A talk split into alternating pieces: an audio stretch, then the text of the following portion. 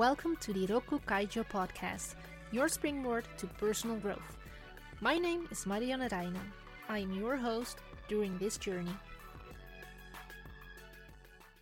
Mixing up a day or time, spelling errors, making a clumsy decision. We all make mistakes sometimes, as much as we like to avoid it. And no, it doesn't always feel comfortable, especially not if other people see or notice it. But how can you learn to feel comfortable in such a moment? It may surprise you, but it is possible to feel a little more relaxed whenever you make a mistake. It is possible to handle this in a better way.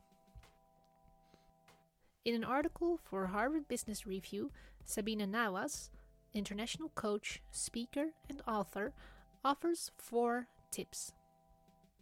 First, small steps, small failures. Second, get a partner. Third, share what you have learned with others. Fourth, keep track of your progress and quit on time. To clarify the steps, I will outline a brief explanation and describe an example after each point. First, small steps, small failures. Start with small steps, which will allow you to experience small failures. The blow of a failure will not be that great. This is easier to get used to. In addition, we also work on our immunity to performance anxiety.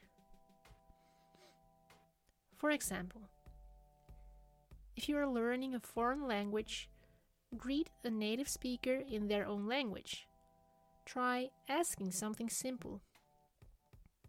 If you don't succeed in pronunciation or grammar, try again another time. Second, get a partner. Just like building micro habits, when getting used to failure, it is good to have a buddy, someone who holds you accountable. Sees to it that you persevere, but at the same time, someone who can discuss the mistake with you. For example, you have a habit of having a short fuse in traffic every now and then. By making an agreement with the person that is driving with you that you will not do this, he or she can hold you liable. Your co driver checks what you are doing and may address you if you do get out of control again. Third, share what you have learned with others. If you have failed, analyze where it went wrong. Please also share this with others.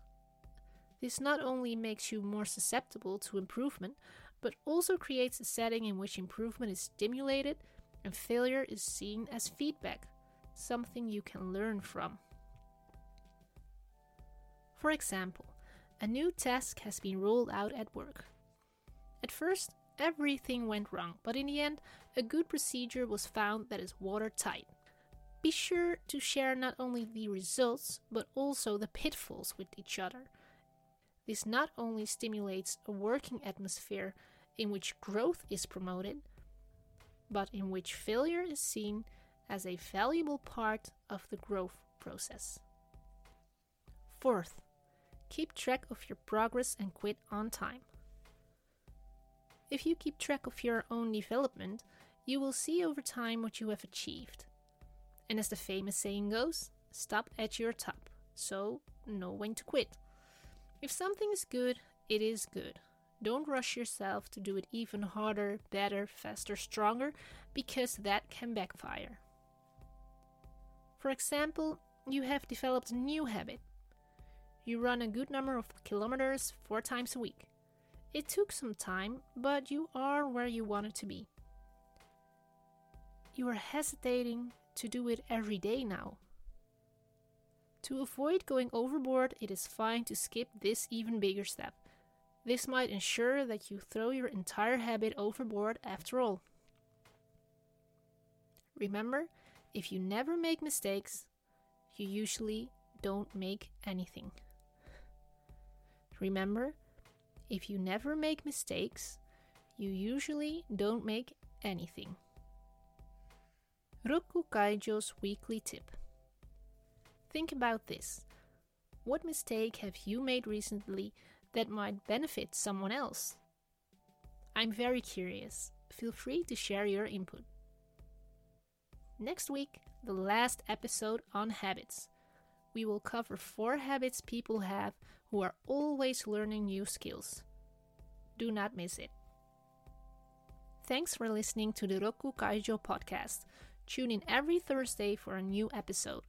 More information and the latest news can be found on the website rokku-kaijo.com.